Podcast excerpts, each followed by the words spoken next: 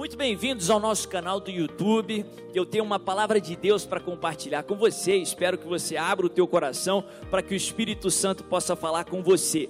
Mas antes de começar, eu tenho um favor para te pedir. Se inscreva na nossa página, ative a notificação através desse sininho que está aí e também curta essa mensagem, faça o seu comentário e o mais importante, compartilha com o máximo de pessoas que você puder, para que você não só seja abençoado, mas seja uma bênção em nome de Jesus.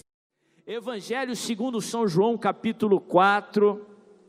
Eu vou ler do verso 1 ao verso 10. Eu quero falar com vocês sobre a história, a conversão dessa mulher samaritana. Então eu, eu peguei alguns versos aí, não vou ler toda a passagem. Eu vou ler alguns versos para que nós possamos ter um contexto aí, para que eu possa compartilhar algo de Deus com você nessa noite. Então vamos ler a partir do verso 1. A Bíblia diz assim: João 4, verso 1, eu estou lendo na nova versão internacional. Os fariseus ouviram falar que Jesus estava, estava fazendo e batizando mais discípulos do que João. Embora não fosse Jesus quem batizasse, mas os seus discípulos. Quando o Senhor ficou sabendo disso, saiu da Judéia e voltou uma vez mais a Galiléia. Verso 4 era-lhe necessário passar por Samaria. Você repete comigo essa frase? Diz assim: necessário. Mais uma vez, necessário passar por Samaria. Agora continua lendo. Assim chegou a uma cidade de Samaria chamada Sicar, perto das terras que Jacó dera ao seu filho José. Havia ali o poço de Jacó Jesus, cansado da viagem, sentou-se à beira do poço, isto é, deu, isto se deu por volta do meio-dia. Nisso veio uma mulher samaritana tirar água. Disse-lhe Jesus: Dê-me um pouco de água. Os seus discípulos tinham ido à cidade comprar comida. A mulher samaritana lhe perguntou: Como o senhor, sendo judeu, pede a mim, uma samaritana, água para beber? Pois os judeus não se dão bem com os samaritanos. Jesus lhe respondeu: Se você conhecesse o dom de Deus e quem lhe está pedindo água, você lhe teria pedido e ele lhe daria, ele teria dado água viva.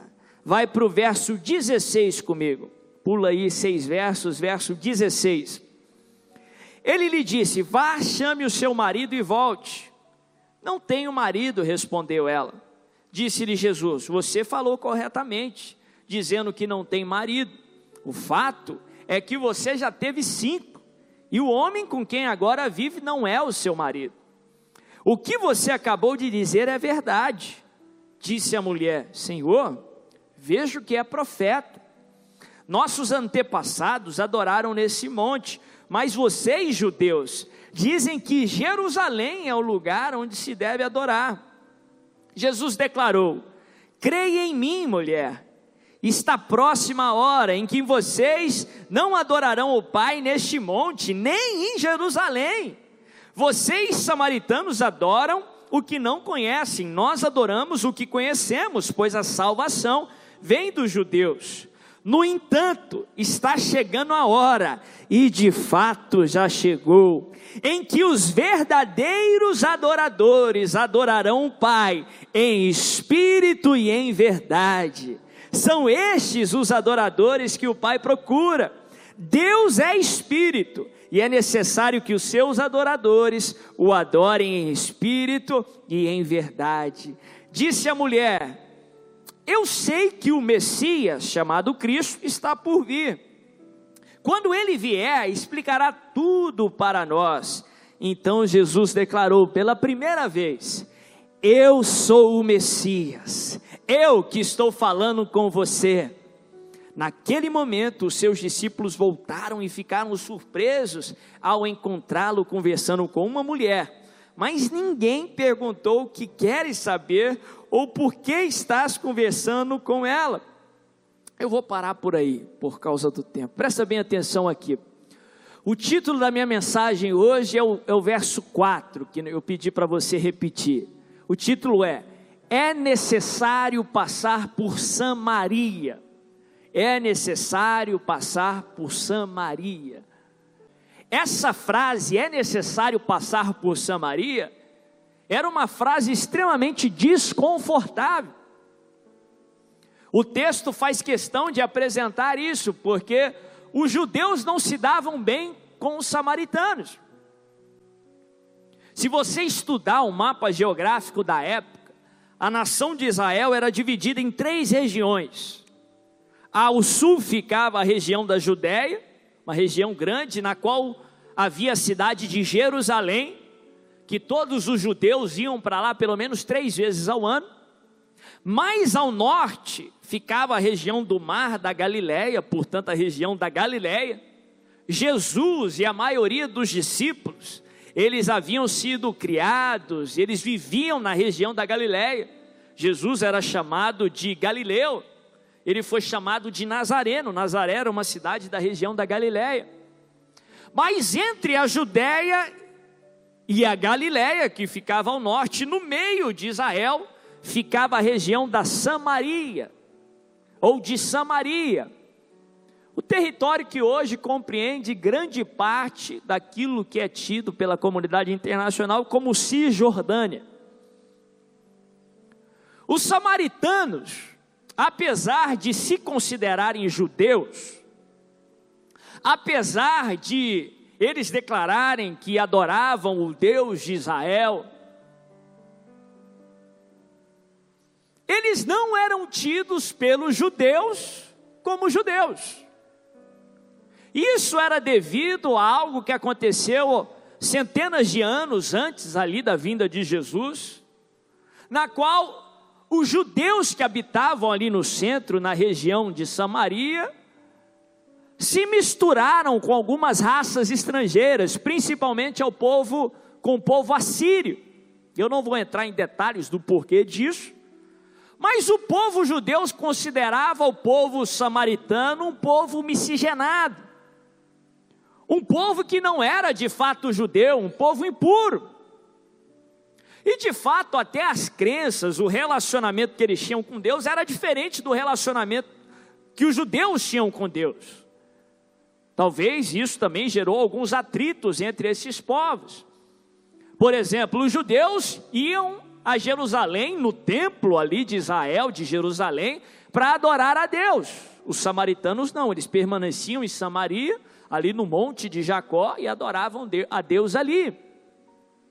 Era interessante que, como eu falei, todos os judeus por determinação da lei, deveriam ir três vezes ao ano para Jerusalém. Ou seja, se você habitasse ali na Galiléia, no norte, você precisava ir para o sul. Naturalmente falando, o caminho mais rápido era passar por Samaria. Só que os judeus não passavam por Samaria. Eles desviavam a sua rota e atrasavam a viagem de um a três dias a mais, passando da além do Jordão justamente para não passar dentro de Samaria, porque os judeus não se davam com os samaritanos. O judeu não conversava com os samaritanos. O samaritano era um povo inferior para o povo judeu. Era um preconceito, literalmente falando, daquela sociedade. Mas o nosso Senhor Jesus veio para quebrar os preconceitos. E a Bíblia fala que ele e os seus discípulos, enquanto ele estava indo novamente para Galiléia, ele estava fazendo o percurso do sul ao norte, da Judéia para Galiléia, nós entramos no verso 4. Por mais desconfortável que parecia para aquela sociedade, para os discípulos de Jesus, a Bíblia fala que era necessário Jesus passar por Samaria. E os discípulos de Jesus que o seguiam também vieram com ele. E a Bíblia fala que ele chegando perto ali de uma cidade chamada Sicá, perto de um lugar chamado Poço de Jacó, um poço que Jacó tinha ali perfurado. A Bíblia fala que ele, numa hora inusitada, meio-dia, o sol de escaldar, uma região bem desértica, ele para ali para descansar. Essa necessidade, como eu falei, não era uma necessidade geográfica, porque os judeus não passavam por aquela região. Era uma necessidade de propósito. Jesus tinha um propósito por passar por Samaria. Porque Jesus não veio só para os judeus, ele veio para judeus, samaritanos e ele veio a todos nós, porque ele nos amou. A Bíblia fala que os discípulos de Jesus não bastasse ali o desconforto de passar por Samaria, contra tudo que eles criam, por, contra tudo que eles haviam aprendido ali dos seus pais, daquela sociedade. A Bíblia fala que eles vão até a cidade para buscar o que comer para eles e para Jesus. Nesse contexto, a Bíblia introduz essa mulher. Uma mulher meio judia, meio estrangeira, uma mulher samaritana.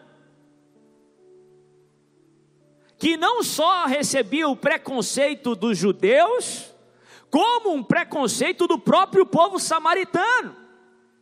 Porque o povo samaritano seguia ali a sua forma de lei, eles tinham ali seus próprios escritos, a Torá, que era o, o livro sagrado do judaísmo, dos samaritanos, até hoje eles têm isso. E aquela mulher, segundo as escrituras, segundo a revelação do próprio Jesus, ela já tinha tido cinco maridos e agora estava amaziado de um sexto, estava amaziado de um sexto marido. Segundo os estudiosos, ela estava indo buscar água ali ao meio-dia porque ela também estava tentando evitar os samaritanos. Pelo mesmo motivo dos judeus ou dos discípulos de Jesus, mas porque provavelmente ela era conhecida naquela sociedade como impura, pecadora. Lembra que naquela época não havia encanamento, então a maneira de ter água em casa era buscar água nos poços. Então era comum ter ali um grande fluxo de pessoas buscando água no poço de Jacó. Só que ninguém ia buscar água ao meio-dia, quando o sol era de escaldar.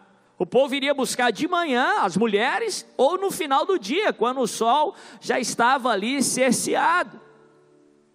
Mas a Bíblia fala que ela vai ao meio-dia. Os estudiosos falam que para não se deparar ali com o olhar estranho, com a condenação ou o preconceito do seu próprio povo. E a Bíblia fala que naquele dia, aquela mulher pecadora, impura, marginalizada pela sociedade, ela tem um encontro com o Filho de Deus. De uma maneira surpreendente, e Jesus, judeu, ele começa a conversar com ela. Jesus pede água para ela. E eles começam a conversar. E Jesus vira para ela e diz, e diz a ela: se você soubesse o dom de Deus, se você soubesse quem eu sou, você me pediria água e eu te daria água viva. Eles conversam um pouco mais. E, e ela começa a, a, conversar sobre o atrito entre os judeus e os samaritanos, e diz: Olha, vocês judeus falam que se deve adorar a Deus em Jerusalém, nós adoramos aqui, mas eu sei que quando o Messias chegar, ele vai nos explicar tudo. No meio daquela conversa, Jesus vira para ela e diz: Eu sou o Messias.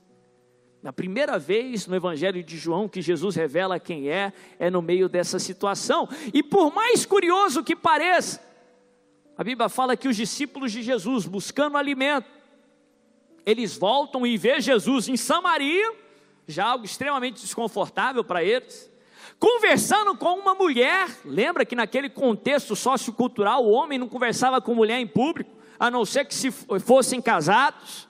Agora, Jesus não só estava conversando com uma mulher, ele estava conversando com uma mulher pecadora e uma mulher samaritana.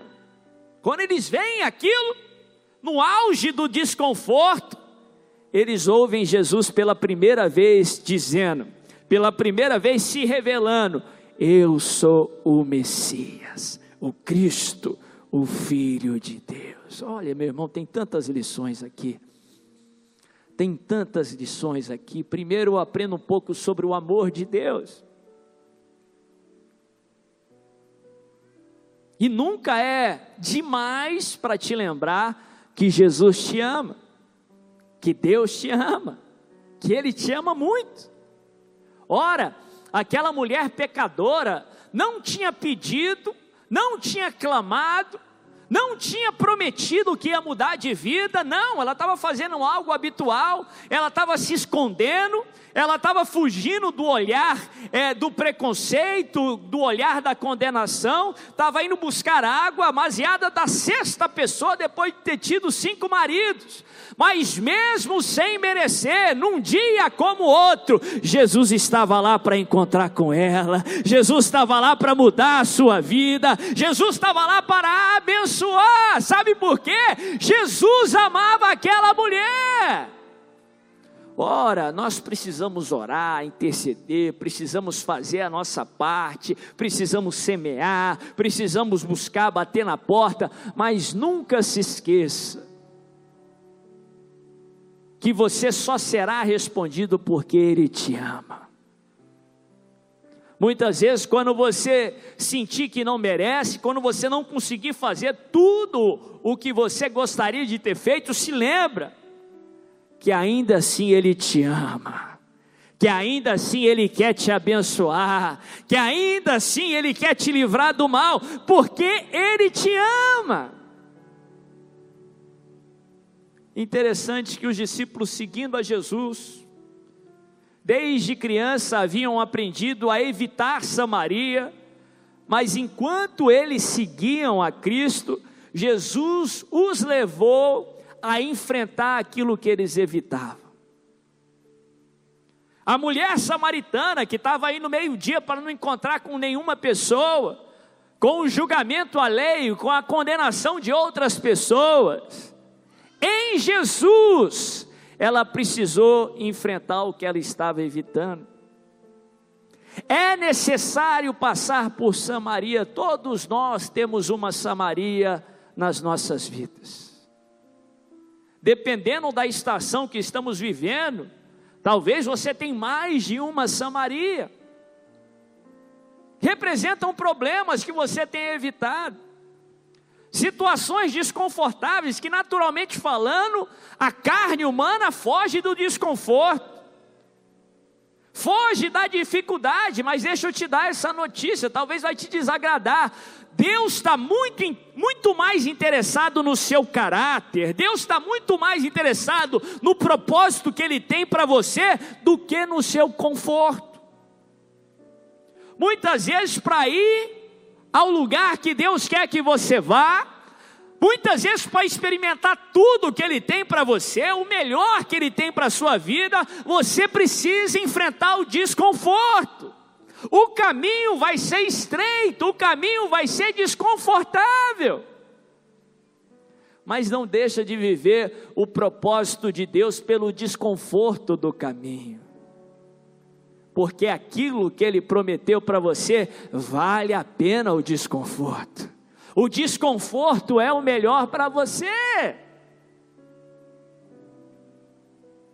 Nós aprendemos isso de várias e várias maneiras, não precisa ir na Bíblia para aprender isso. Estamos fazendo isolamento social, usando máscara, é horrível usar esse negócio, falar com esse negócio, mas por quê? Porque é o melhor. A ciência tem comprovado isso. Eu creio que há muitos exageros nisso, eu reconheço, mas até hoje é a maneira mais eficaz para se enfrentar essa pandemia ainda que seja desconfortável, hoje se entende que é o melhor. Quando a vacina vier, vacina é algo extremamente desconfortável, eu detesto injeção. Eu detesto quando a gente prepara lá e vai aquele profissional de saúde, bem intencionado, ele fala para é, é, tirar a manga, a gente põe a manga, e, e, e é horrível para mim quando alguém fala para mim assim: relaxa, como que relaxa? Você vai ser picado por uma injeção? Para mim é a mesma coisa de falar, relaxa que eu vou te dar um murro na cara. Não tem como. Mas por que nós nos submetemos a um desconforto? Porque a vacina vai ser o melhor para nós. Por que Deus permite você passar por Samaria? Porque Deus vai te fazer passar por Samaria? Porque passar por Samaria é o melhor para você. Você não vai resolver um problema evitando ele. Você não vai resolver um problema fugindo dele. Primeiro passo para resolver um problema é enfrentá-lo em nome de Jesus. É necessário passar por Samaria. Interessante que os discípulos, no meio daquele desconforto, eles vão em Samaria pegar um alimento para eles e para Jesus. Deus vai te dar o alimento que você precisa para enfrentar e para prevalecer em nome de Jesus. Ele prepara uma mesa na presença dos seus adversários. Em outras palavras, se for necessário, ele para a batalha só para te fortalecer, só para te alimentar, só para te dar o que é preciso para continuar continuar e prevalecer.